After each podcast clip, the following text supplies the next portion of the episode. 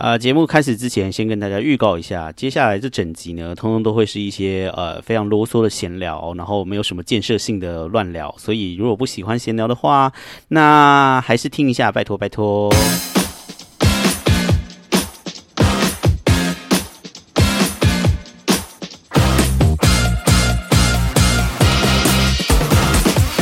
欢迎收听纽约怀特大叔日志，大家好，我是怀特大叔。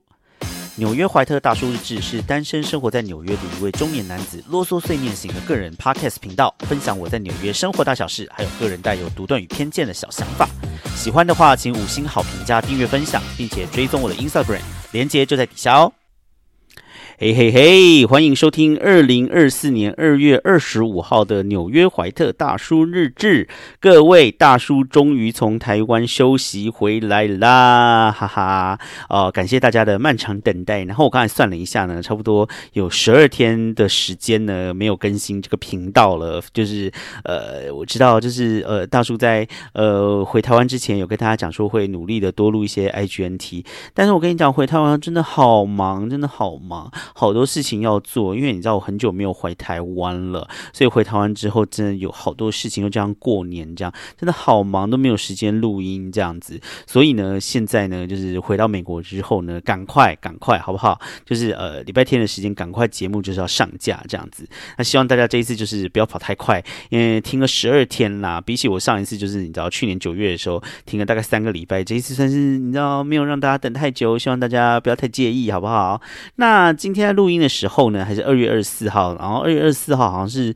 呃元宵节嘛，那就呃祝大家元宵节快乐，记得要去提个灯笼这样子，然后要吃个元宵好吗？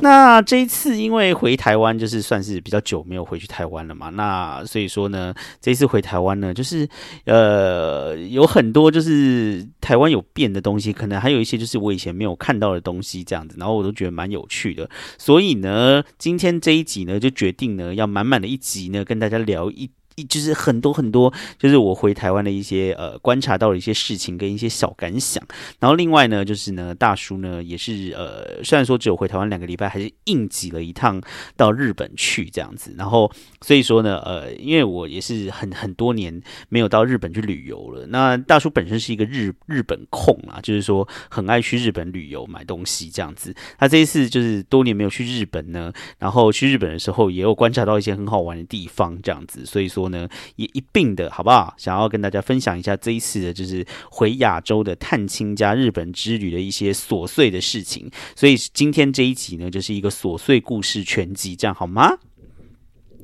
好，那首先呢，就是要来跟大家讲一下我这一次回台湾跟回美国的时候坐的飞机。那这一次呢，因为我是用这个信用卡里程，呃，去换。就是回台湾还有回美国的机票这样子，所以说我最多。就是最最后呢，只有付差不多美金，大概加起来大概两百块左右的税，那其他都是免费的嘛。那我回台湾的时候呢，是搭那个长荣从纽约直飞台湾的这样。那回美国的时候呢，是从台湾呢先飞到维也纳，然后是长荣的，然后再从维也纳呢转机转回到纽约。那从维也纳到纽约这一段呢，我搭的是奥地利航空的商务舱。那不管是回台湾还是回美国，通通都是用那个。呃，里程点数换的这样子，所以说总共加起来的成本就是两百块美金这样。那之前好像有跟大家分享过嘛，就是说，呃，因为就是长荣之前那边闹罢工嘛，所以说我又买了一张华航机票备用，然后后来又把那一张华航机票取消，因为长荣后来就不罢工了，那边呢又被就是呃扣了手续费一百二十块，所以这一次加起来总共就是三百多块美金的成本，算是呃蛮可控的一个范围，这样就是呃算是非常便宜就回了一趟台湾这样。那因为我已经很久没有搭这个呃岳阳的这种长途的飞机，然后也很久没有搭亚洲的航空嘛，所以说呢，这一次呢就是搭的时候呢，我就是呃就是对于就是这种长程，我不知道是因为是长荣，还是是因为是亚洲航空，还是怎么样这样子。我觉得呢，就是其实是跟美国的航空是蛮不一样的，因为我过去几年通通都在美国没有出去嘛，所以说我都只有搭美国的国内线这样。那我就觉得就是。不知道是长荣还是所有的这个亚洲的航航空公司都是这样，就是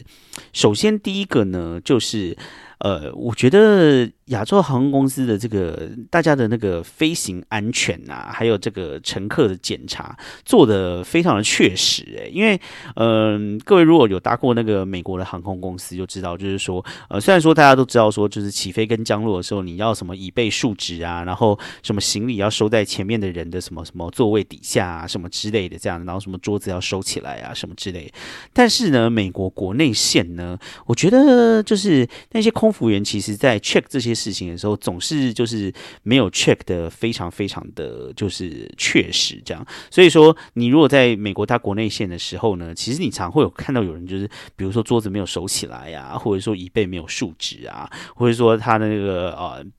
行李就是没有塞到前面的人的座位下面，这样，那久了以后，你就会觉得说，哦，美国航空公司也好像也就是这个样子，这样，你就是见怪不怪。就是刚到美国的时候，就会常常会觉得说，嗯，这样子真的可以吗？为什么大家就是这么的做自己？然后那些空服员好像也没有在管这样子。那这一次呢，就是坐长荣的时候，就觉得他们真的非常的严格。就是你知道，他们那个空姐啊，就是会从头到尾在那边走来走去，然后会巡一次、两次、三次这样子，然后就是就是就是确认。所有的人就是你知道椅背竖的非常的直，然后所有的东西通通都有收好，然后走到走到净空，然后感觉好像就是呃一定要做到就是非常严密踏实安全这样。我觉得基本上这个就是好的这样。那我就是不知道为什么就是美国这边呢，就是呃他们尤其这些国内线啊，他们真的是感觉没有在 care，就是他们就是随便巡一巡，然后他们就是说啊那要收起来哦，然后你到底有没有把它收起来，他其实好像也没有在管，他就是说哦椅背要竖直哦，可是有很多人就是椅背也没有就真的竖直。呃怎么样？这样子，嗯，我就想，就是美国，就是国内现飞机这么。多，然后大家都不好好的遵守这些飞安的一些就是规定，真的是 OK 的吗？我就我就想说，嗯，这是真的，嗯，感觉好像是令人觉得有点忧心呐。那呃，因为我就是做了长荣嘛，然后另外就是说，我也就是做了一趟华航，然后到日本去小小的旅游了一下。那华航其实在飞安方面其实也是做的还不错啦，就是有确实去检查大家，比如说行李有没有收好，桌子有没有收好什么。之类的，所以我就觉得说，应该是亚洲的航空公司基本上应该就是这方面的，这就是检查什么之类的，应该都是做的比这些美国的航空公司来的确实吧。我可能是这样子想。那除了就是这一点之外呢，还有另外一点呢，我觉得非常有趣，就是嗯，如果你有搭过美国的那个国内线啊，你一定一定。一定一定就是会注意到一件事情是什么？就是就是他们的那个那些就是空服员呢，呃，就是上飞机之后嘛，然后他们就是呃会开始就是呃服务一些饮料啊什么之类，然后呃餐车啊什么，基本上美国国内线是不会提供餐呐，然后基本上就是只有饮料这样子，而且都是无酒精的饮料。如果要有酒精饮料也可以，那就是要付钱买这样子。然后呃等到他们就是呃服务完那个饮料之后呢，他们就会开始。疯狂的不断的问大家有没有垃圾要收，而且那些空服员真的是就是从头到尾。问有没有垃圾？就我觉得应该至少会问个十趟，就是他们真的手上会一直拿着一个垃圾袋，然后就一直问说 trash trash trash 这样 trash 这样子，就是一直问一直问一直问，然后问你有没有 trash 这样子。那应该是因为就是说他们可能要节省那个地勤的人力成本，就是那种清洁的这样子，不用花太多时间去清理每一个人的座位。但是就是他们就是就是要大家就是一直。不断问大家有没有垃圾要丢这件事情，简直有如催狂魔一样。如果你有做过美国的国内像航空公司的话呢，呃，你下次可以就是呃观察一下，就是他们真的就是呃就是势必要把每一个人手上，然后你知道座位前面的袋子或是任何地方的那些垃圾，通通都得要吸干这样子。然后 就是等到你下飞机，就是大家都下飞机的时候呢，那些垃圾早就已经被他们吸到垃圾桶里面，这种感觉，这样他们不想再花任何一点的呃就是呃额外的成本去收大家的垃圾，所以说呢那些空。空服员就是疯狂，一直问你说 trash trash 这样子，但是呢。嗯，我很惊讶，就是长荣没有 没没有一直在问大家有没有乐色这件事情。我觉得我可能就是因为过去几年通通都只有做那个美国的国内线嘛，然后所以就是我就是比如说吃完饭，然后我还有一些比如说没有喝完的可乐还是什么之类，我手上就有罐子这样，然后就原本就把它放在那个就是前面那个椅背的那一个袋子里面收着。后来我就想说，呃，怎么没有人来收啊？这样子。然后那个时候其实是呃有一次是已经第二餐，就是呃已经快要降落的那一。餐，然后我就想说，呃，我都已经吃完东西，他们应该要开始疯狂收垃圾，但是我就看那些长荣的那一些，你知道姐姐们都没有来收垃圾，这样我就想说，诶，怎么会没有人来收垃圾？后来呢，我就就把那个就是那个桌子把它打开，然后把我的空罐还有一些就是我放在那个袋子里面一些小垃圾，什么什么用过的卫生纸什么之类的，就把它放在那个桌面上，这样子。我就想说，如果是美国的这一些空服员，如果看到你桌上摆这些垃圾的话，他们一定就是迅雷不及掩耳，咻咻，然后马上就把那些垃圾收掉，这样。但是我就把那些垃圾摆在桌上啊，然后我就看那些长荣的姐姐们走来走去，走来走去，也没有人要去收我的垃圾的意思诶，然后我整个人就是有一点吓到，我就想说，哇，原来就是那个就是长荣这么不在乎，就是要就是要把大家的垃圾吸掉这件事情这样子。后来摆着摆着摆着呢，就摆到要降落了这样子，然后结果那个时候呢。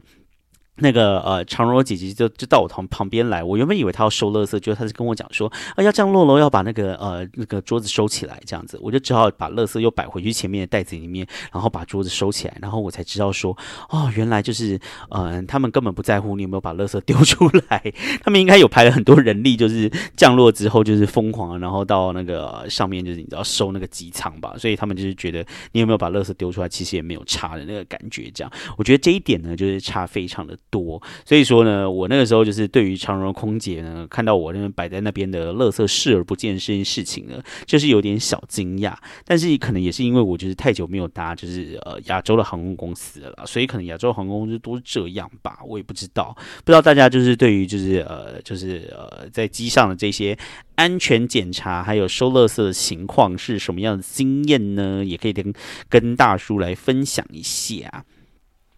那另外呢，就是这个呃飞机餐的部分，因为我这一次呢是回台湾是坐长龙嘛，然后又坐长龙到维也纳，然后另外又坐华华航到呃日本去，然后最后就是从维也纳到纽约的时候坐奥地利航空，然后奥地利航空我是坐商务舱哦，是可以躺下来的这样。那我个人就是觉得呢，就是呃有关吃的东西呢，我就是觉得，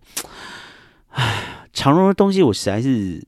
我我只能说，真的就是没有好吃诶，就是我以前对长荣的印象，其实就是一直都没有非常的好这样。然后这一次就是做了之后，就觉得我对长荣的印象就是真的就是没有没有办法好啦。就是首先呢，我就觉得他们上面的空服员不知道为什么每个脸都非常的臭诶，我是。不知道就是说，就是商务舱还是什么，会不会就是那个那个服务态度稍微好一点这样？但是因为我后来去福冈的时候，我坐华航过去嘛，那我觉得华航的服务态度好像稍微比长荣好一点呢。然后我就想说，长荣不是就是以就是你知道，就是贴心的那个台湾本土你知道热情的服务取胜吗？但是长荣的空姐给我的感觉就是不知道为什么大家都拽个二五八万这样子，有的时候你跟他要杯水要杯茶这样，他给你的时候连看都不看你一眼，好像。他赏你一杯水那个样子，我就想说，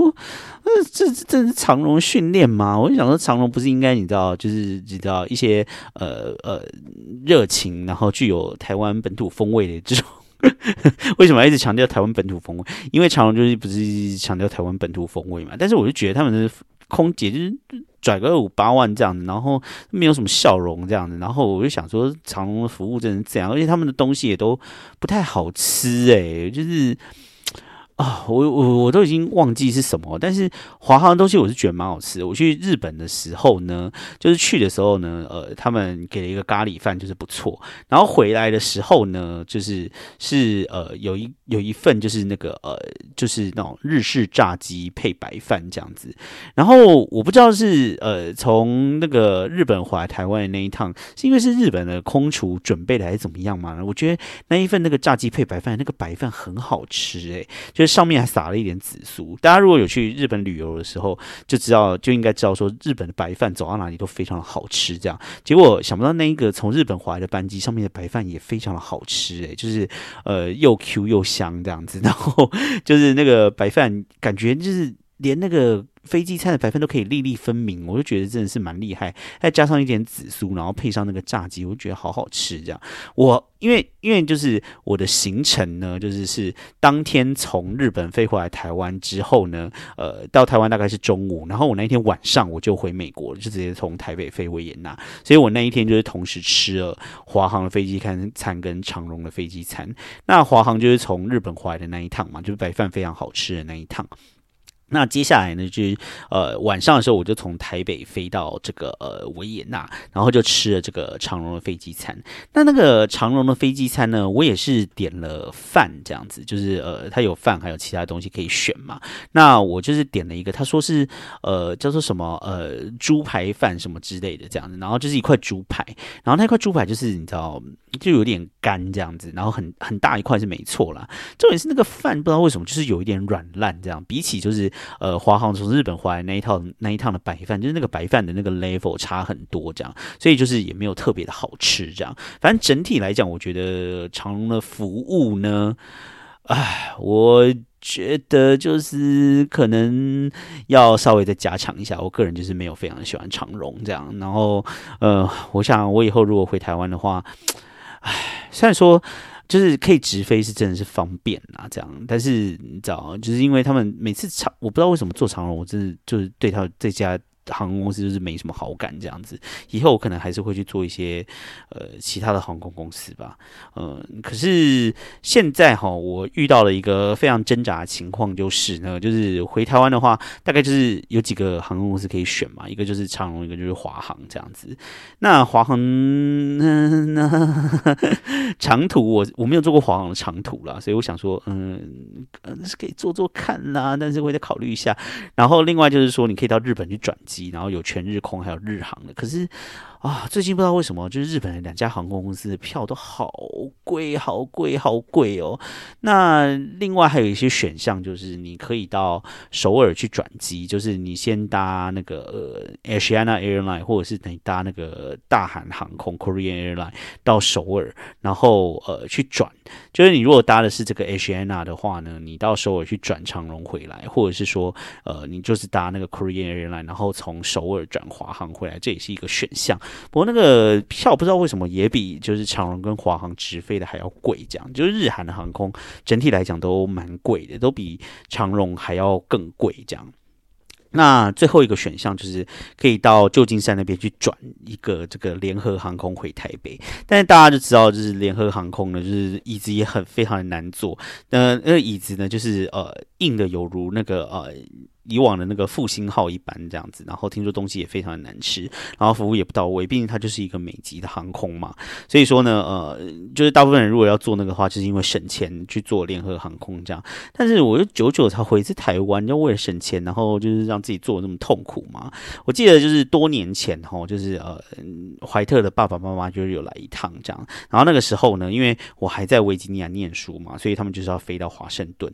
那那个时候他们就是在东京转机，然后转了。联合航空的飞到华盛顿，然后当我就是就是爸妈就是下飞机我去接他们的时候，我只能说他们两个人的脸呢就是青顺顺这样子。然后呢，我爸整个就是非常的痛苦，就说：“哦，嘿咿呀，那叫胚贼这样子。”然后就说：“呃，什么什么呃，椅子难坐也就算了。”然后他们提供的早餐啊，就是有一个煎蛋，然后他就是。念了不知道有几天，就说啊，冲姐能吼，那你冲他那叫拍夹，写我靠拍夹这样子。然后就是他那个那个那个那个呃，就是有一个类似欧姆蛋那种东西。然后我爸就一直说那个东西居然可以做到这么难吃，难吃到他觉得非常的惊讶这样子。所以我就觉得很好玩。然后我就想说哇，长荣不是长荣啊，联合航空的，就是服务真的很是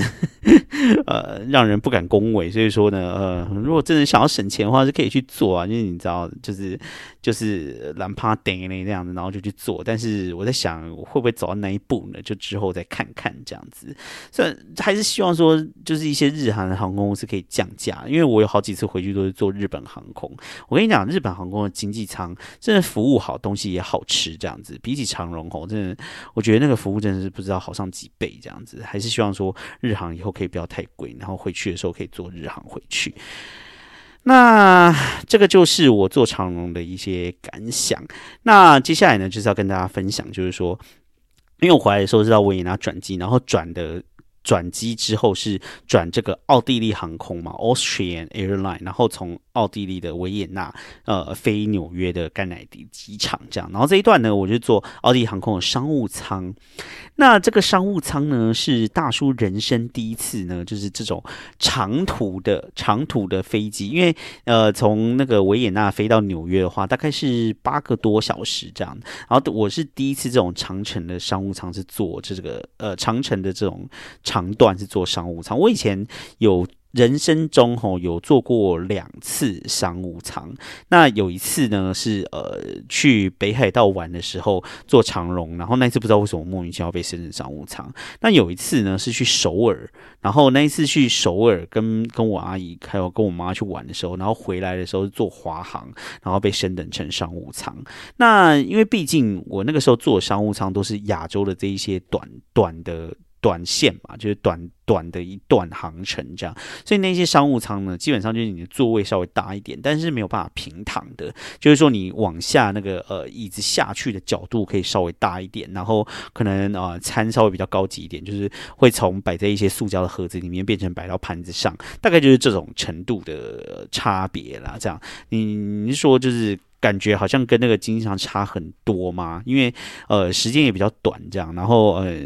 椅子也没有办法说真的平躺还是什么之类，所以我实际上呃也可能是因为我那个时候都很还很年轻啊，那所以说实际上的差别，我觉得并没有说到很大。那这一次呢，因为我坐的是从维也纳到那个甘乃迪嘛，JFK 机场，然后时间很长。那呃，再加上说这一次的那个商务舱呢，因为它时间比较长，所以说那个商务舱的座位呢，就是真的是可以完全一百八十度平躺下来这种这样。所以我就觉得感觉真的差非常的多，就是你在商务舱上面，你平躺下来以后，真的是可以好好的休息这样。那嗯，我人生第一次坐这种长段商务舱，当然是觉得非常的兴奋嘛。那我我是不知道这些亚洲的航空公司的服务是怎么样，但是呃，因为因为我人生中其实也从来没有搭过奥地利航空，那第一次搭奥地利航空就是商务舱。那我之前因为对这些航空公司不了解，所以我就是想说，那我就是你知道，可可以躺下睡觉就好了这样。然后其他我也没有要想说要求太多还是怎么样，就想不到他们的服务啊，真的是算是有让我觉得。还蛮惊艳的就是因为那个呃，奥地利航空他们的那个商务舱服务的呢，就是一些奥地利的大妈们这样，然后大家都讲着这个德文这样子，然后非常的热情哎，就是他们来跟你问的问，就是说你要吃什么喝什么的时候啊，都是会问说你想要吃什么，你想要喝什么，然后脸上都。抱着那种大大的微笑，然后非常的有那种服务的热情，这样，然后让你就是会觉得说，他们就是今天你搭今天的这一趟商务的旅程，他们服务你就是很快乐这样子，然后你就会觉得说，哇，好开心，跟这些大妈一起飞商务舱，然后你知道要吃饭，要要吃饭，要喝酒，然后什么东西都好开心，好开心的这种感觉，这样子，然后从头到尾，你知道那些大妈们就是每个人都是会一直来跟你讲说，好不好啊？你这个东西要不要什么？要不要再加？这种东西这样子，然后你就是整趟你就会觉得蛮愉快的这样。这样子我是想说，哦，原来奥地利航空的那个服务真的就是你知道，就是让人觉得就是你知道，呃，就是有一种被那个姐姐们，就是大妈大妈，但是他们其实都是大妈了这样，但是你知道大叔年纪也不小，所以我就姑且称他们姐姐，然后被姐姐们照顾的一种感觉这样子，所以我就觉得真是很不错。而且呢，就是我觉得他们最特别就是奥地利航空的商务舱上面，他们居然有搭配一个厨师，诶，就是他们那个厨师啊，还是有有戴那种就是厨师的帽子的那种，那 那种就是你知道有一个白色的，然后高高的帽子的那种厨师这样子，然后他就是会有一个人，然后就穿成厨师的样子，然后就出来，然后就是问大家说你今天要吃什么呢？然后呃帮你点餐啊，还是什么之类的这样子，然后觉得想说 就是。你知道在商务舱配一个厨师这一招是什么招啊？我人生中还不知道有任何一家航空公司会在飞机上面直接就配一个厨师，而就想说。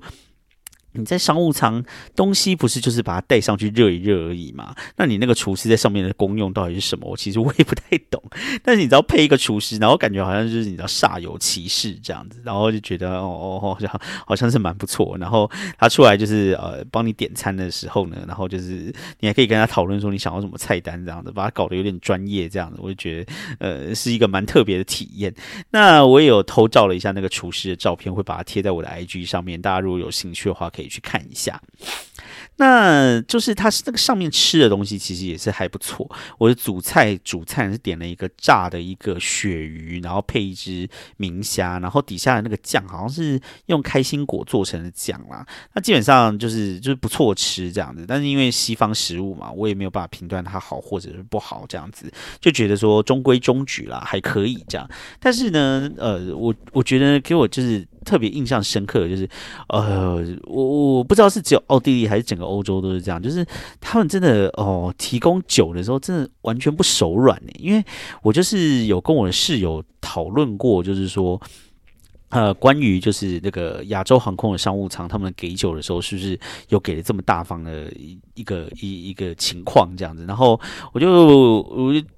就是讨论以后发现，就是说可能那个奥地利航空他们给酒真的是给的非常热情又大方。就是因为我啊，就是点了从他们从就是就是上飞机开始，他就是会先。送一些那个餐前酒嘛，那呃，我餐前酒的时候，我就点了一杯香槟这样。然后我点了一杯香槟之后呢，然后 那个那个你知道，空服员那些大妈姐姐们呢，就是他们就是会一直寻这样，他们就是一直会不断的拿着那个红酒瓶跟那个白酒瓶，然后就寻寻寻，看到你的那个酒杯里面就是你已经有喝掉，然后已经比较少，他们就会再把你加满，再把你加满这样。所以我的那个香槟呢，也是不断的被加满。那个然后那个那个大妈还会来我我的旁边讲说，这个香槟已经开了，然后你知道。就是已经要不冰了，所以说你帮我们把这个香槟喝掉好不好啊？这样，然后就再把你那个香槟杯装的超满，这样，所以我就喝了好多杯，你知道？而且就是就是因为那个啊，大叔回台湾的时候，其实才才刚开一个小刀，这样子，就非常害怕伤口会喷血这样。但是因为他们就一直不断的把你那个杯子就是倒满，所以我就是还是把那些香槟都喝掉了。只能说喝的非常的快乐。而且他们就是除了这个呃香槟会一直倒之外，其他的酒也都给了好多好。多，甚至连他们餐后的那一个甜点的时候，他们甜点是跟酒一起推出来的。就是说，你就是要吃甜点的时候，你还可以换另外一些酒，这样，比如说什么贝里斯奶酒啊，什么空处的陈酒啊，配甜点的也可以喝酒。然后呢，最后餐后的咖啡，他们也有好多种咖啡，通通都是有加酒的这样子。我就。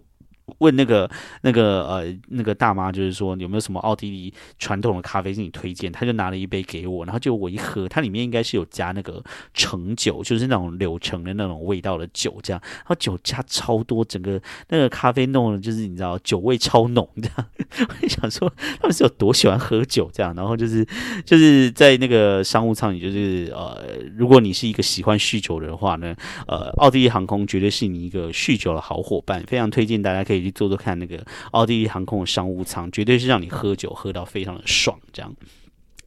这个就是嗯，这一次呢，我那个呃人生第一次坐这个长城商务舱的体验，来跟大家分享一下。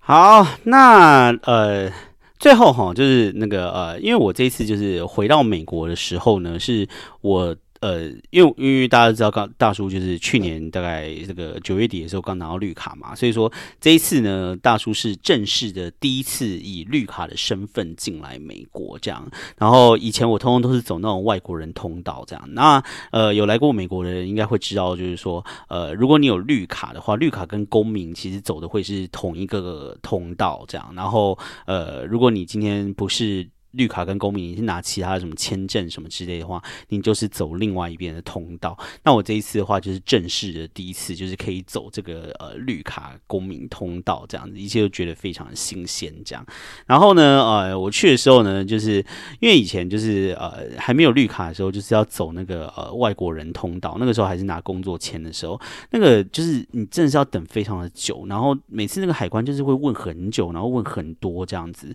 然后你你就是。要等前面等等很久，然后再加上大叔就是一个非常喜欢大便的人，我不知道为什么每次在那边等的时候，我就会就非常想大便，然后我就觉得每次在过那个美国海关的时候，都是以一个非常想要跨赛的一个心情在过美国海关的这样。那那个你知道绿卡跟那个公民通道的人就非常的明显的少很多这样。那呃，要这样说，我这一次因为坐商务舱，所以很早就下飞机了。所以我这一次下飞机的时候，我就排在非常的前面。那虽然说排在非常的前面，但是你知道，就是它通关速度还很很慢嘛。那一些移民关的速度都很慢。但是在飞这个机场的时候，就发生了一件事情，非常有趣，就是呢，呃，不知道为什么前面有一个通关的人，他是一个中国人，这样，然后他好像就是。不会讲英文这样，然后所以那个移民官也是蛮苦恼的这样，他就问说现场有没有会讲中文的人？那因为这一次我就不是搭从亚洲来的飞机进到 JFK 嘛，我这一班飞机是从奥地利来的嘛，那所以如果你是坐坐长荣或者坐什么。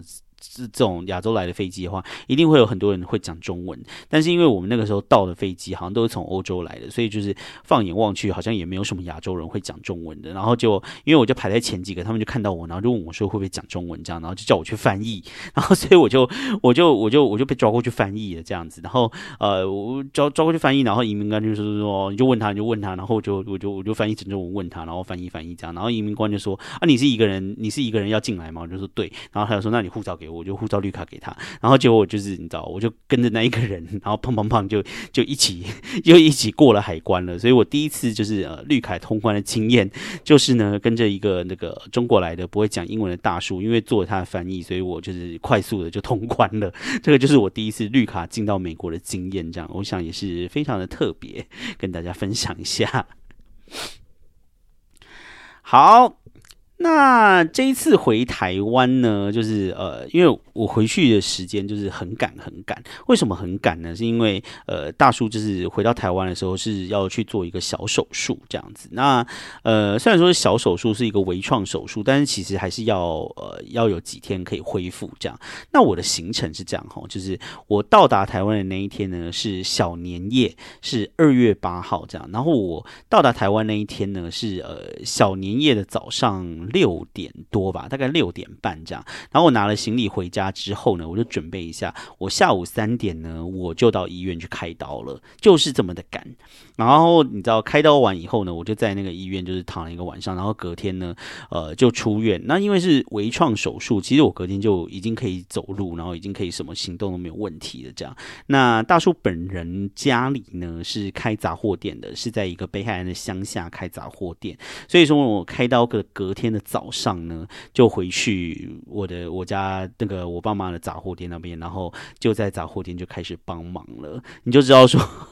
一切的行程是有多么的赶，这样。那因为刚开完刀，其实伤口也还是会蛮有，就就是会会。虽然说是微创，但它其实也还是会痛，这样，所以就是行动其实还是没有那么的方便，这样。但是你知道，我还是就是回家，然后尽量去帮忙一下，这样子。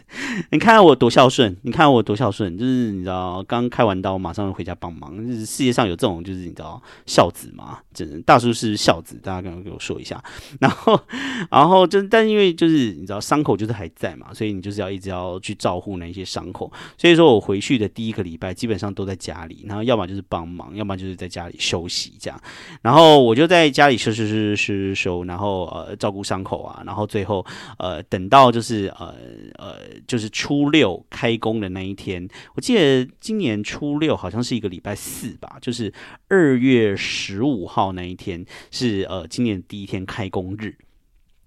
那那一天其实我已经恢复到，就是呃，其实就是比较快速的走动，什么都已经没有问题，然后也可以出门自己去搭车啊、搭捷运，什么都没有问题。然后那一天我一早哈，马上就要到我们家附近的那个公所那边去办我的户籍，因为我这一次呢已经超过两年没有回台湾了，所以说我已经完全就被除籍了，然后我也没有健保，我也没有什么这样子，所以说我要赶快就是要去把我的那个户籍办回来。所以我那一天早上呢，我就是你知道八八点就出门，然后八点半不到呢，我就已经在公所那边等公所那个服务处开门这样，然后就是因为这样呢，我就在在。在那个公所，见到一个让人非常惊讶的一幕，这样子，就是呢，呃，你你我到的时候大概八点二十这样，然后他就会给你号码牌，然后让你进去等，然后他们就会说，哦，我们八点半才开始呃办公哦，所以你稍等一下这样，然后我们就坐在那边等等等等等，然后就等到八点半的时候呢，他就开始放了一个音乐这样子，然后那个音乐这样噔噔噔噔噔噔这样，然后那个音乐，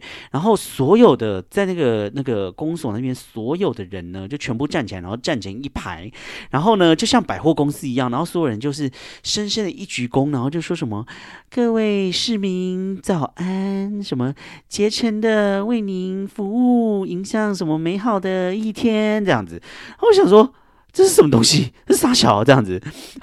就是说我怎么我就想说，这到底是什么东西啊？为什么会搞成这个样子？你知道，就是你知道，就是一个公所而已。然后早上就是早上有必要搞得像你今天是要百货公司开门这个样子嘛？然后我就觉得很好笑这样子。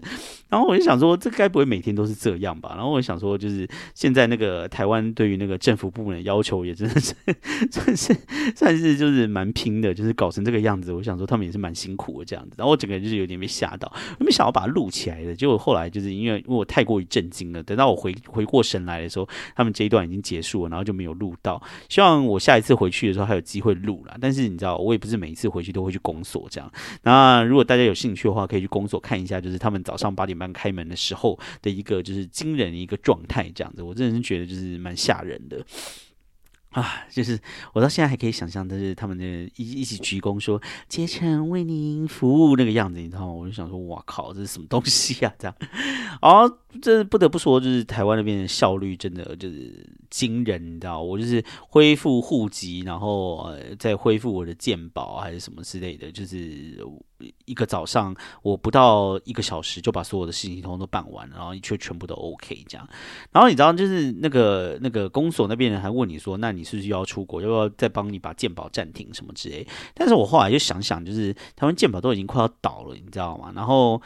一个月也没有多少钱，就是大概八百多块台币吧。然后想说啊，这样子的话，就是。你现在把它停起来，然后回去台湾要重新再把那个鉴宝续保这样子，然后你要补缴一些鉴保费，然后鉴宝再开始用，然后你在台湾待两个礼拜之后，然后要出国又要把鉴宝停起来，我就觉得有必要吗？好像也没那个必要，一个月才八百多块，所以我就我就后来就我就跟他讲说没关系啊，我就缴那个鉴宝钱，一个月八百多块我就缴，反正鉴宝感觉好像岌岌可危，快要倒了，我就觉得我唉，我平常也没有在待待在台湾缴税，然后还还用这个鉴宝这样，所以就是缴一点的话，其实我也觉得是没什么关。系啦，这样子，我就想说，哈，这些大家就是在外国生活的人，哈，不要就是算这么多，这么的贪小便宜，你知道吗？就是你要出国的时候，就要把鉴宝听起来，然后回去的时候才愿意找鉴宝。我觉得不要这样子，就是。真的，全世界哪里找得到像健保这么好的制度？你知道吗？就是你看个病什么之类的，这样子这么的便宜，然后这就是台，然后你知道，其实我我这次回去台湾的时候，然后我在医院看病，我就觉得台湾的那个医疗的水准就是很高，然后医疗服务的品质很好，因为就相比在美国这边，我觉得美国这边的医疗品质哈，就是说贵还是一点，就是。贵也就算了，然后常常那个医疗品质让你觉得就是很差，就是你你会觉得就是说他们到底在干什么，然后也没有办法把你的身体弄好这样。你在这个地方就是你你问他，然后他也就是就是就是好像就锵锵的这样，然后。就是每次你去看病，然后你都得不到一些什么比较好的照顾，他就会只只会叫你回家去吃泰勒诺，还有吃维他命这样子，然后你就会常常觉得说你不用浪费那个钱去看医生。但你在台湾的话，你去那边的话，你就是可以得到很好的医疗照顾这样子，然后还很便宜。所以我就觉得哈，大家就是能缴健保费的话，你就缴一缴吧。台湾的健保不要让它倒，好不好？各位就是在外流浪的人，没有必要为了每个月那个八百多块，然后还要把健保停起来。大家在那个。就是外面工作的人，我就不相信你们没有这个经济能力去缴每个月八百多块，有必要跟大家计较这个钱吗？所以我就觉得说，哈，大家有能力的话就去缴啦，好不好？好，这个就是另外一点回到台湾的小感想。那还有呢，就是这一次我回台湾的时候呢，我发现呢车子比较会让人了。虽然说你知道，我就是在美国这边常常就看到一些台湾新闻或者是一些什么 PTT D car 什么之类，大家就一直讲说什么行人地狱啊什么之类的，有的没有的这样子。但是我说老实话吼，我这次回台湾觉得至少在台北啦，我是觉得是做的是。我觉得有越来越好，这样就是人行道啊或什么之类的设施，其实是做的蛮好的。那呃，车子也比较会礼让行人，因为听说之前开罚单开的很凶嘛，所以大家也开始就是会礼让行人这样。虽然说还是有一些人会觉得说什么什么什么行人就是霸王什么之类，为什么行人那么嚣张什么之类，但是我觉得哈，就是。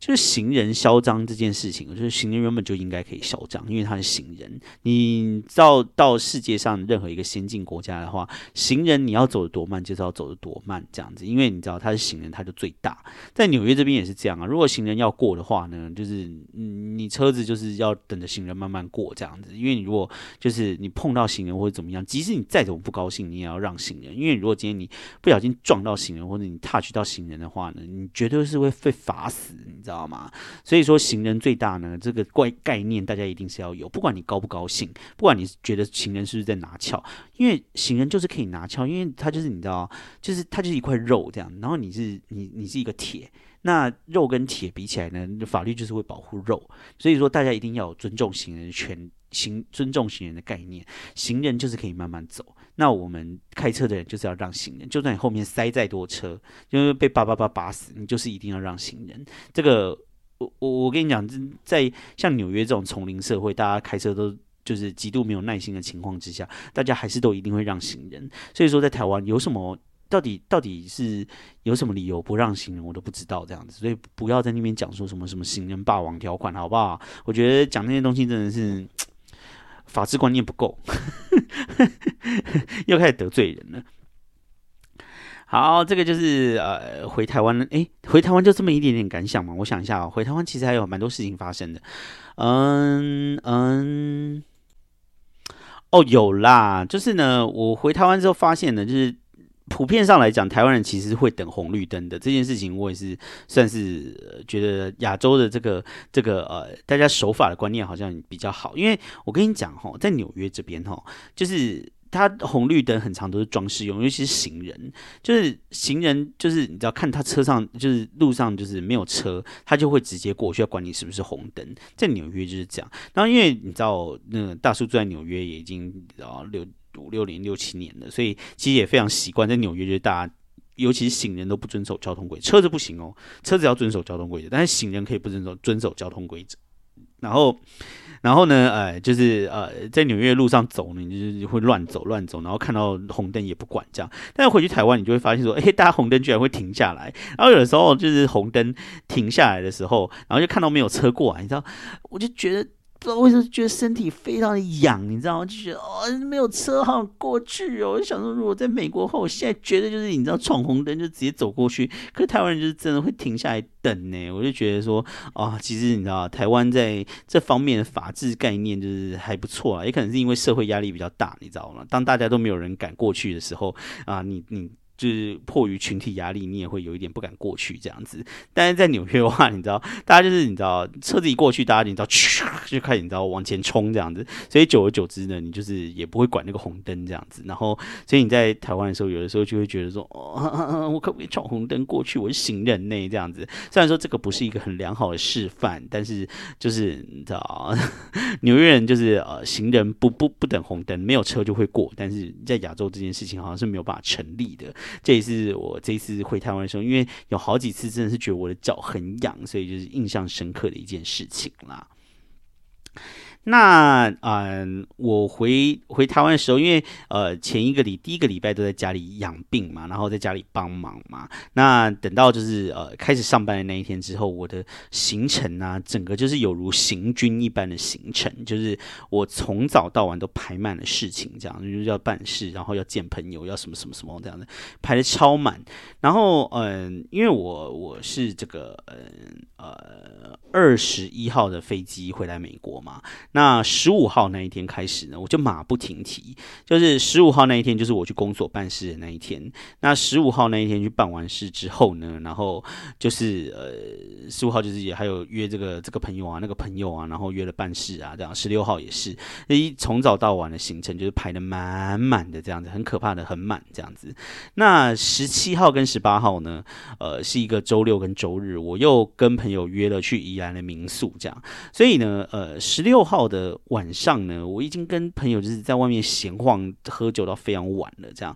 然后呃一回家，然后十七号的一大早呢，又跟呃朋友去宜兰民宿，然后十八号回来，然后十九号早上的七点的飞机去福冈，然后十九、二十、二十一是在福冈，然后二十一号的那一天中午回到台湾，然后晚上呢直接上飞机回美国，所以我十五、十六、十七、十八、十九、二十、二十一、二十二这几天呢，几乎每天就是都只有睡一点点。而已，这样子，然后马不停蹄，就是又是宜兰呐，然后你知道，然后又是呃办事啊，然后呃又是日本啊，然后然后到处跑跑跑跑跑，然后一直到回来美国，然后二十二号那天到美国，一直到二十二号的晚上，在美国呢才是好不容易睡了一场好觉，这样子，我就觉得我实在是把自己逼死，这样回去的时候，整个行程。就是很像在行军这样子，然后就是一个接一个，一个接一个不停这样。我想说自己可以把这个行程塞这么满，也是蛮厉害的啦。不过因为我已经太久没有回家了，所以说真的有好多好多事情，然后有好多朋友要见，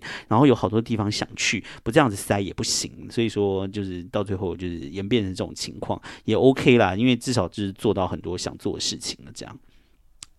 哎，话说哈，我怎么可以把这一集聊的有一点像那个什么直播主在直播啊？就是大家有这种感觉吗？这一集真的就是闲话，然后废话一堆耶，完全就是没有一个主题这样子。今天就很像就是你知道晚上在开一个直播，在跟大家聊天的一个状态。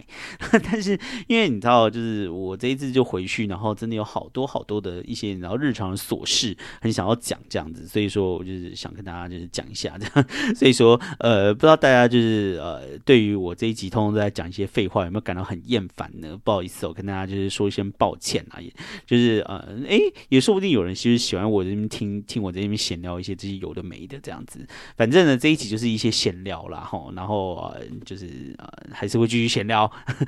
因为太多闲聊了。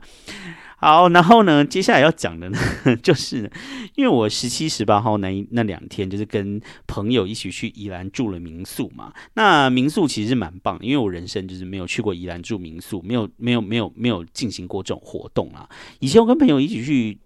住那种温泉旅馆泡了一个温泉，但是我不知道那个算不算民宿。那这一次真的就是住那种你知道，就是一栋的那种、那种、那种民宿这样子。虽然说我们没有包栋，也有其他人这样子，但是已经几乎很像在包栋了。因为总共好像五五间房间，然后我们占了三间房间这样。然后那个民宿就是很漂亮，然后旁边就是会设一些那种很文青的，比如说有些什么荡秋千啊什么之类，然后就是会有一些拍照景点这样子。然后整个就是感觉非常的 chill，然后就是非常的开心这样。然后在那边度过了很开心的两天一夜，然后也跟以前就是学生时代的一些朋友，好久好久好久没有，我们我们有有一群就是很好的朋友，四个人这样，已经很久很久四个人没有凑在一起了。然后呃这一次是可以凑在一起，然后就是聊天，然后过一晚，这样真的觉得非常的开心。那我主要讲的不是这个，是是隔天呢，就是从这个民宿呢 check out 之后，然后结果因为我们就不知道要去哪里嘛，结果呃其中有一个人就说那去那个什么石定的千岛湖啊这样。然后我就说好，就去千岛湖。那个时候我就想说好，因为千岛湖就千岛湖，然后就 Google 一下这样，然后就去了。但是我不知道说，原来千岛湖居然是要开那个北宜公路，诶，就是那个台九线北宜公路上去。我想说，我人生好像。都已经忘记我有没有开过北宜公路了。想说北宜公路不是很难开嘛？就往那个上面去开，发现现在北宜公路呢，已经变成了就是山道猴子的聚集地。就是那个上面啊，全部通通都是重机跟脚踏车。然后你知道，大家就在那边上面骑一骑，就是那种嗯，那个山道猴子就是就是你知道，不断在那个呃上面飞飞逐，然后你要飙车。然后除了山道猴子之外呢？就是还会有很多人拿那种大炮的那一种摄摄影的那种照相机，然后在那边追那一些那个你知道山道猴子们，然后拍照这样子，就是是一个重机，然后跟摄影的一个很完整的一个生态系在那个北移上面这样，然后。因为我就开家里的车出去嘛，然后你就会觉得说，在那个地方开车好像是一个外来入侵者这样子，然后你就是要一直不断与那些山道猴子争道，你知道吗？因为他们就在那个那个地方，你知道，就是尽情的徜徉，嗯那边徜徉这样。你开在那那边，你就会觉得就是压力非常的大，而且那个时候我就是你知道手术才刚动完这样，其实身体还是有一些觉得说没有办法就是应付这么大压力的场面这样，但是我还是得要硬开这样子，然后跟这些山道。猴子正面比拼这样子，然后就觉得啊天哪，就是可不可以饶了大叔，就是不要让我就是你知道，在我的身体还是有点就是没有办法应付的情况之下，就要跟山道猴子来一个正面对决这样子。但是最后呢，哈还好是无事的抵达了千岛湖，在那边吃个午餐这样子。那呃，如果有人要去北宜公路的话，记得就是你的那个开车技术可能要练得好一点，因为那个上面真的好多山道猴子，而且我就是。真的看到了，就是有一台车呢，就是标准山道猴子配备，就是你知道骑一个重机，然后后面就载着一个梅亚，然后那个梅亚呢是穿着短靴，还有长呃不是短裙，还有长靴的这种，就是你知道标准山道猴子配备。我看到的时候，我觉得非常的兴奋，就觉得说哇塞，这么 standard 的配备，居然让我在这一次回台湾的时候看到了，所以觉得心情非常的好。想不到呃，就是觉得说哇，我竟然就是呃有机会来到这个山道猴的圣地，这个是我当初要回。台湾之前呢，我是完全没有想过事情啊。好，我觉得就是今天这废话太多，我就是我可能要就是呃。移一些东西到下个礼拜讲，因为我还想要就是讲一些我到日本那边去的好玩的事情，然后台湾这边可能还有一些事情要讲，可是因为现在好像已经时间差不多了，所以说就是啊，真的就是有点太难了。那在今天的这个节目呢结束之前呢，我想要跟大家来分享几个就是这个礼拜的这几个礼拜有的新的留言这样子哈。那呃，因为我之前好像还没有念过这些留言，觉得非常的不好意思，所以我现在要来念一下。首先呢，是这个呃，有一个留言呢，是这个驻西班牙南部代表哦，这个人是我的高中同学。那呃呃，那个时候呃，之前还有聊过，就是说圣诞节的时候美国没有放假，然后欧洲好像比较放比较多。那因为我这个朋友呢，他现在在西班牙，住在西班牙的南部，他呢就补充了一下说呢。话说，圣诞节假期放好放满的国家有西班牙，没错。两年前在西班牙的一间美商公司上班，西班牙办公室相当入境随俗，从十二月二十三号整个 shut down 到一月四号星期二。就这样十三天，十三天都不用上班，超爽。然后呢，星期三上班，星期四又是国定假日，所以有很多人星期三跟星期五请假，这样就连放十八天了，放到同学同事都忘记你叫什么名字，真的是有够爽。所以你就是在那个地方，你有可能就是请两天假，然后你就可以有两个多礼拜就都不用上班呢。就是西班牙真的是一个好地方。那每次看到这种时候，我就想说，当初就是你知道要到国外的时候，为什么要选美国？美国真的假好少。我这一次回去台湾过年的时候，就已经几乎要把我今年年假全部都用光了。我就想说啊，接下来还有十个月，还有十个月，我要怎么样度过这么漫漫长的一年呢？这样子，除了辞职之外，可能 没有其他的方法。开玩笑的啦，我没有钱啦，好不好？这次回来看到我的那个信用卡账单，整个快吓到，这样怎么可能这个时候辞职？嗯，好，那诶。还有一则留言是一个新的留言，觉得非常的开心，因为呢，呃，这个留言感觉上好像是，呃，这个这个这个我不知道我认不认识，诶，是二月八号一个留言，然后署名叫做 Chicago，他说呢一听就上瘾了，他说谢谢你给了我。对纽约的不同想象，各种碎念总是可以让人会心一笑。最后电影分享的内容也很有趣，非常谢谢这一位 Chicago 同学。那呃，因为这个呃这个这一集有太多的碎念啦，所以说这一集呢就是没有讲到电影，但是之后还是会把那个电影的部分补回来啦。那这一集就是先听大叔的各种碎念，好不好？希望你也喜欢这一集的内容，非常感谢你来留言哦。好。那我想进入就是，我想今天可能有点聊不完了，因为我还想要去就是聊一些就是你知道到到日本的一些你知道感想，还有在日本发生一些事情。但是如果这样子聊的话，今天这一集可能就会太长，所以我们就切成两集，我们下一集再继续聊，然后下一集也会有一些这个电影的分享。不过呢，呃，就是因为我这一次就是坐了好几趟的长途飞机嘛，就是你知道回台湾又去维也纳，然后再从维也纳飞回来，所以我这一次呢就是其实看了非常多部的电影这样子，然后。就是呃，就是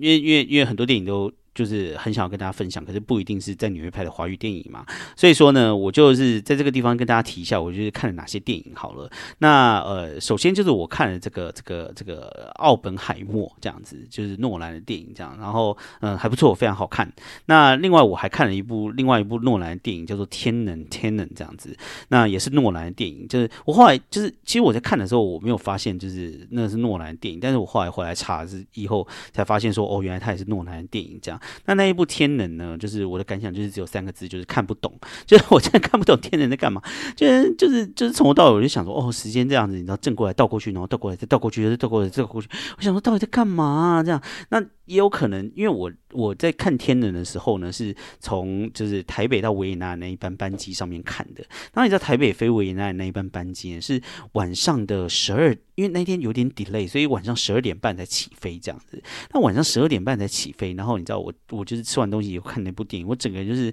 就是你知道，一直就是很昏昏昏沉沉这样，因为我那个时候已经是我睡觉的时间了，所以我整个人就是半昏迷看那一部电影这样子。然后我就是就是看，然后看了就是睡着，然后起来就是往前倒再看，然后再睡着，然后再往前倒再看，再睡着这样子。然后就是一直不断就是断续的看的话，一直不断的睡着。我不我不知道是电影本身就是有这么难懂，还是因为我就是你知道断断续续在穿插着睡觉这样看，所以我根本就不知道他在演什么。反正整部片我到最后真的不知道他在演什么。有。机会的话，可能就再看一次还是怎么样这样。但是真的就是太难懂了。如果就是大家就是有喜欢《天能》这部电影的话，可可以来跟我分享一下《天能》到底在演什么这样。那另外我还看了其他的电影哈，就是呃，我看这个陆小芬演的这个《本日公休》。呃，以后可以再细讲一下这部电影。但是我看《本日公休》的时候，也是在我去维也纳这一段长荣的飞机上面看的，这样。然后我看这一部电影的时候呢，就是整个人哭爆。就是真的是哭爆，就是中间就是你知道陆小芬去帮他那个客人剪头发的那一段，因为那个电影就是在讲说陆小芬是一个呃家庭理发的一个妈妈这样子，然后就他后来就是去帮一个那个呃卧病在床的一个那个他以前剪头发的一个故事这样子，然后他他去帮他剪头发的时候那一段，我真的就是真的整大哭爆，我这个人哭到就是身体有在抖，你知道吗？然后但是你知道那个在飞机上面，我就是。我我在看那一部电影的时候，就是不是在黑暗之中看的，是刚好就是在第二餐，就是长隆在送餐的时候，然后就是大家你知道长隆第二餐通常就是给稀饭嘛，然后我就边吃稀饭的时候，一边身体在那边抖动，然后一边那边啜泣，然后那边看那个那个本日公休这样，然后我就觉得非常的丢脸，因为我在想说旁边人应该就是有看到我整个在大爆泪这样子，但是那段真的就是就是太好哭了，所以说就是建议就是如果有想要就是好好哭一场的人，可以去看一下这个陆小芬的。本日公休也是蛮推荐的。那另外呢，我还看了这个呃张孝全演的有一部叫做《最后真相》这样子。然后我就觉得呢，因为大叔我本人也是号称就是我是全嫂嘛，就是说呃就是全全就是我的老公这样子。就是你要叫我张太太或者叫我全嫂都可以这样。基本上张孝全就是我的老公这样。然后我想说，哇塞，全全就是好像演技有进步这样子。然后整部电影的那个节奏也还蛮紧凑。然后最后那个结局大翻转，也就是让人。觉觉得蛮好的，这样，所以我觉得最后真相就觉得说，哦，台湾可以拍出这样子的这种悬疑紧张的电影，真的是算是很有进步诶。我呃也是很推荐大家可以去看，尤其是你知道，全全现在就是你知道，就是人到中年有一种中年的帅这样子。虽然说他有一点秃头，但是毫不掩饰他的帅，而且他的骨架真的好适合穿西装，穿起西装真的好帅好帅。就是你知道，我家全全真的很帅，大家可以去看一下，演技又变好这样子，然后电影也好看，所以最后。真相也是蛮推荐的。那。另外呢，啊，我还看了一部电影叫做《我的天堂城市》。那《我的天堂城市》呢，就是呃，就是一部在纽约拍的华人电影。所以今天在这个地方就先没有要分享。那我在下一集或者是不知道什么时候会再跟大家分享这部电影。但是先预告一下，就是这部电影呢，就是没有好评也没有负评这样子，就有一点像流水账 电影这样子。但是它是很新的电影，好像二零二三年十月、十一月才刚上映的这样。我不知道就是有没有其他地方可以看，我是在飞机上面看的。嗯，就是呃，嗯呃，如果现在院线还有的话，你有时间的话是可以去看一下，但是不用特地去看啦，这样的。然后之后的细节的话，会再跟大家分享喽。好，那这一集的话就先到这边啦。不好意思哦，今天没有跟大家分享这个华语电影的部分，然后通通都是一些闲聊这样子。因为今天真的太想跟大家闲聊了，毕竟我就是很久没有录节目，也很久没有跟大家就是好好的更新一下近况嘛，所以还是想要跟大家你知道更新一下我回去台湾的时候，呃，不在这两个礼拜到底发生了些什么事情。那也希望大家会喜欢我今天这一集，你知道就是语速非常快的一个整集的闲聊喽。喽。好，那今天的节目就大概到这个地方喽。那想不到第二季到这个地方已经十集了，也已经一半了，时时间真的是过得太快，时光匆匆这样子，也非常非常的开心，也非常的感激大家在这个时候呢，还是继续支持大叔的节目。那也希望大家呢，就是呃继续的持续的收听，好不好？那至于说我的这个 Instagram 呢，也欢迎大家订阅。然后还没有按五星好评的呢，也希望赶快到下方把五星好评按起来。然后有想要有什么一些感想，想要跟大家。分享的事情呢，也非常的欢迎到 Instagram 或者是在我的这个 Podcast Apple Podcast 上面留言跟我互动喽。那今天的节目大概就到这边，那希望这个大家这个呃元宵节快乐，那也希望大家接下来的一周都有一个美好的一周。那我们就下个礼拜再见喽，拜拜。